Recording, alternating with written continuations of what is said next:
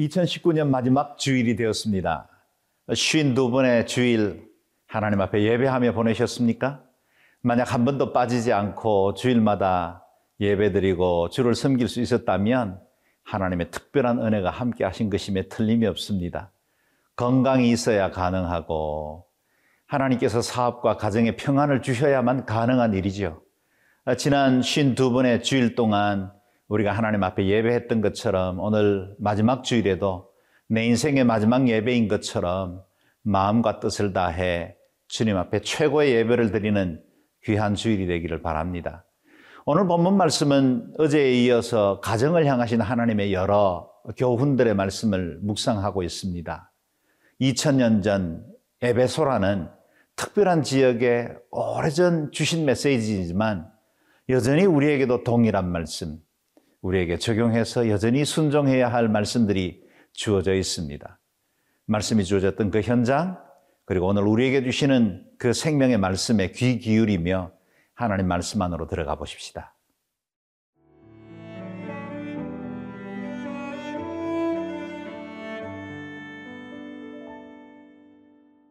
에베소서 6장 1절에서 9절 말씀입니다. 자녀들아 주 안에서 너희 부모에게 순종하라. 이것이 옳으니라. 내 아버지와 어머니를 공경하라. 이것은 약속 있는 첫 계명이니 이로써 네가 잘 되고 땅에서 장수하리라. 또 아비들아 너희 자녀를 노엽게 하지 말고 오직 주의 교훈과 훈계로 양육하라. 종들아 두려워하고 떨며 성실한 마음으로 육체의 상전에게 순종하기를 그리스도께 하듯 하라. 눈가림만 하여 사람을 기쁘게 하는 자처럼 하지 말고 그리스도의 종들처럼 마음으로 하나님의 뜻을 행하고 기쁜 마음으로 섬기기를 죽게 하듯 하고 사람들에게 하듯 하지 말라. 이는 각 사람이 무슨 선을 행하든지 종이나 자유인이나 주께로부터 그대로 받을 줄을 알미라. 상전들아, 너희도 그들에게 이와 같이 하고 위협을 그치라. 이는 그들과 너희의 상전이 하늘에 계시고 그에게는 사람을 외모로 취하는 일이 없는 줄 너희가 알미라. 어제 우리가 묵상한 말씀이 아내와 남편에 관한 말씀이라면 오늘은 자녀와 부모의 관계에서 주어지는 말씀입니다. 말씀의 순서를 주의 깊게 묵상해 볼 필요가 있습니다. 하나님은 아내에게, 자녀에게, 그리고 종들에게 말씀하십니다.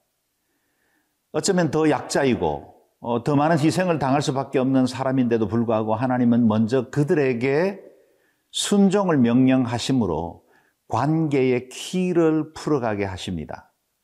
하나님은 힘 있는 자, 권력 있는 자들을 통해서 세상을 변화시켜 나가는 것이 아니라 힘이 아닌 사랑의 원리, 순종과 겸손의 원리로 세상을 특별히 하나님이 지으신 그 가정을 따뜻하게 풀어가기를 원하시는 겁니다. 1절에서 3절 말씀을 읽어보겠습니다. 자녀들아 주 안에서 너희 부모에게 순종하라 이것이 옳으니라. 네 아버지와 어머니를 공경하라 이것은 약속이 있는 첫 계명이니 이로써 내가 잘 되고 땅에서 장수하리라.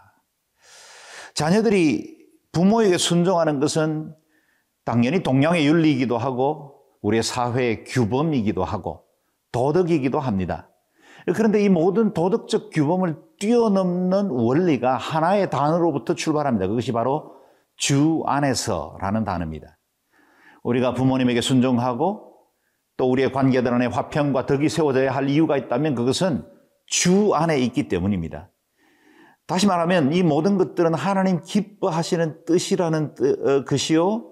또 우리가 이 말씀에 순종하여 하나님을 공경하는 것이 곧 부모님 공경으로 드러나야 한다는 사실이죠. 그래서 오늘 본문에도 보면 어제 말씀과 똑같이 5장 21절 말씀의 연속 선상에서 묵상해야 합니다.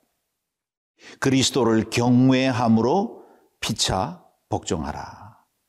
그리스도를 경외하기 때문에 피차 복종하는 것입니다. 우리가 어느 누군가에게 순종을 해야 하고 어느 누군가를 존중해야 하고 관계 안에서 덕을 세워야 할 이유가 있다면 그리스도를 경외하기 때문입니다. 우리는 하나님 앞에 코람대오로 살기 때문에 서로에 대한 사랑, 존중, 겸손, 용서, 연합을 이룰 수 있게 된 것입니다. 우리의 모든 인간과의 관계의 출발은 사람들 사이에 이루어지는 것이 아니라 하나님과 우리 사이의 관계로부터 시작됩니다. 그래서 도식적으로 설명하면 이렇습니다. 우리가 하나님을 경외합니다. 그리고 그 경외하는 하나님 때문에 부모님을 공경합니다. 부모님 공경하기 때문에 마땅히 부모님 말씀에 순종하는 것이죠. 우리의 권위의 원천이 하나님이시니 또 우리 안에 있는 질서의 원천도 하나님이십니다. 권위주의는 때로 관계들을 무너뜨리고 사회를 교란시키지만 그러나 권위는 여전히 존재해야 하고 여전히 우리 가정과 국가와 사회를 이루어 나가는 중요한 질서가 됩니다. 우리가 하나님 앞에 살면 주님을 두려워하고 그 주님을 두려워하는 것 때문에 인간관계 안에 평강을 이룰 수 있게 됩니다. 뿐만 아니라 이 말씀은 약속이 있는 첫 계명이라 그랬습니다. 우리가 부모님께 순종하면 하나님이 복을 주신다 그랬습니다. 순종하는 것이 점점 복이 드문 시대를 살아갑니다. 그리고 그것은 옛 과거의 질서처럼 여길 때도 많습니다. 그러나 우리가 순종의 본을 끼침으로 오히려 우리 속에 복을 하나님께서 우리에게 베풀어 주시는 그 복을 받는 비결이 임한다는 것입니다. 부모에게도 주신 명령은 있습니다. 너희 자녀들에게 어떻게 대해야 할지를 말씀하고 있죠. 4절 또 아비들아 너희 자녀를 노엽게 하지 말고 오직 주의 교훈과 훈계로 양육하라. 부모들은 권위자이다 보니 자녀들에게 상처를 주기도 하고 또 자녀들이 부당하게 여길 만한 그런 행동을 할 때도 많이 있습니다. 자기 욕망, 자기 꿈을 자녀들에게 투사시켜 요구할 때도 있지요. 자녀들이 언제 상처받습니까? 언제 부모에게 실망합니까? 자신들의 욕구를 우리 자녀들에게 강압적으로 요구하게 될 때, 부당한 대우를 받게 될 때, 그들은 권위에 대해서 실망을 합니다. 그러므로 우리에게 주신 원리는 분명합니다. 주의 교훈과 훈계로 양육하라. 하나님의 말씀이 우리 자녀들을 대하는 것에 근거가 되어야 합니다. 돌아보면 저도 부모님 공경하고 자녀들에 대해서 대하는 일이 그렇게 온전하지 못했습니다. 부끄러울 때도 있지요. 그러나 하나님 말씀 앞으로 돌아오면 다시 우리 관계의 출발이 어디인지를 발견하게 됩니다. 저와 여러분 한 해를 마무리하면서 다시 한번 우리 가정을 돌아보고 우리 부모님과 우리 자녀들 관계 안에 그리스도가 주인 되게 올려드리는 귀한 새로운 질서 회복할 수 있기를 축복합니다.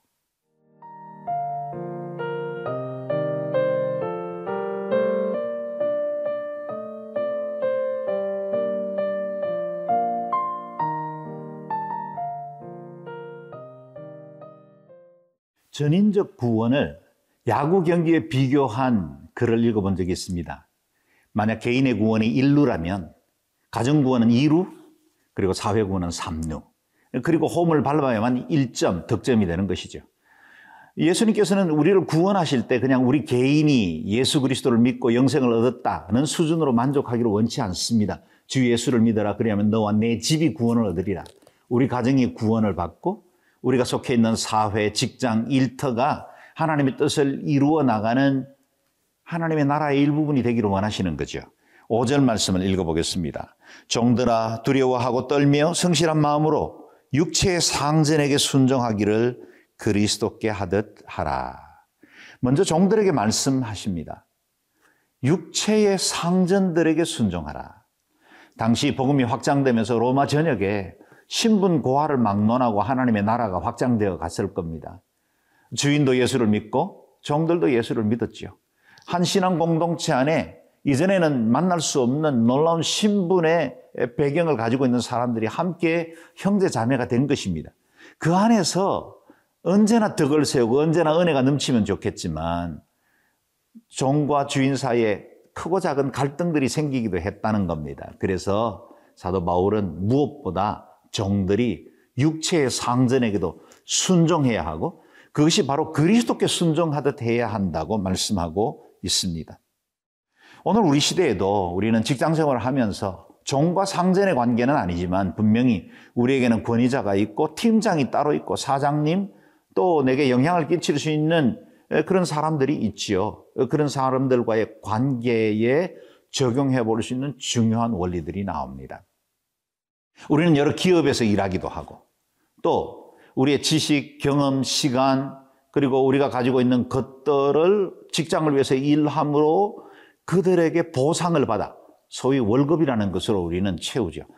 그러나 진정으로 우리가 받아야 할 것들은 땅의 월급이나 보상이 아니라는 것입니다. 오늘 8절 말씀에도 말씀하십니다. 이는 각 사람이 무슨 선을 행하든지 종이나 자유인이나 주께로부터 그대로 받을 줄을 알미니라. 받는 상급이 따로 있다는 것입니다. 나는 직장에 충성하는데 결국 상을 받는 것은 땅의 월급이 아니라 하늘의 상급이라는 거예요. 내가 상전에게 나의 상사에게 충성하고 열심히 일하고 내게 주어진 은사와 달란트에 최선을 다하면 그것이 하나님 나라의 일부분을 가꾸는 일이 된다는 겁니다. 그래서 하나님이 상급을 베푸신다고 합니다. 우리의 삶의 기준이 달라야 하죠. 우리의 직장, 일터에서 우리의 진정한 상을 주시는 분이 누군지를 알고 일할 때 우리의 가치관, 우리 일터에 대한 직장에 대한 생각들이 달라질 것입니다.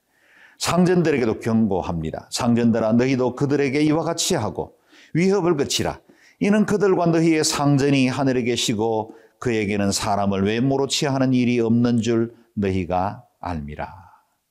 하나님께서 상전들에게 명령 주시기를 너희 위에 또 다른 권위가 있다는 사실을 기억해라. 너희가 지금 가지고 있는 권한, 그 한계 안에서 베풀 수 있는 건 있지만, 그러나 그 위에 있는 더 큰 권세를 기억해야만 종들에게 덕을 세우고 하나님의 사랑을 나눌 수 있다는 것입니다. 지금 어디쯤 포지션을 가지고 계십니까? 아, 지금 위에 사람들이 있습니까? 아래에 사람들이 있습니까? 표현 자체가 적절하지 않을 수 있지만 어쨌든 우리는 일에서 그와 같은 질서를 갖습니다. 그와 같은 질서를 가질 때 무엇보다 먼저 우리 위에 계신 그 권위를 기억해야 합니다. 마치 유대인들이 머리 위에 키파를 쓰므로 머리 위에 있는 상전의 그 권세를 기억하며 살았던 것처럼 우리도 늘 위의 권세 하나님 기억하며 인간 관계들을 승리하는 복된 한 해 되시기를 바랍니다. 기도하겠습니다. 존귀하신 하나님, 우리의 삶의 관계의 모든 원리를 하나님 앞에서 말씀으로 풀어가는 저희들이 되게 도와 주옵소서. 감사함으로 예수님 이름으로 기도드리옵나이다. 아멘.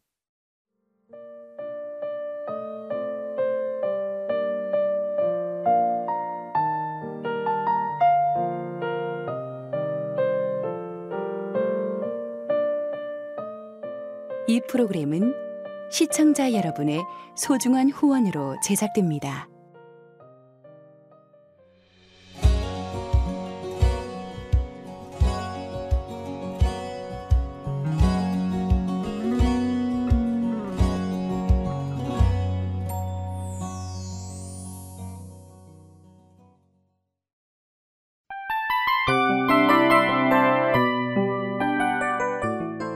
이 프로그램은 청취자 여러분의 소중한 후원으로 제작됩니다.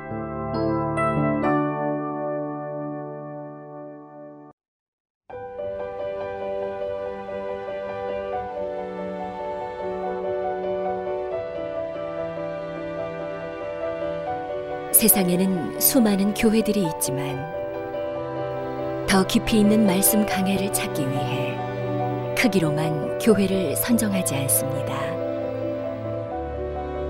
보다 좋은 영적 콘텐츠를 더 많이 나누기 위해 방송비를 받지 않습니다.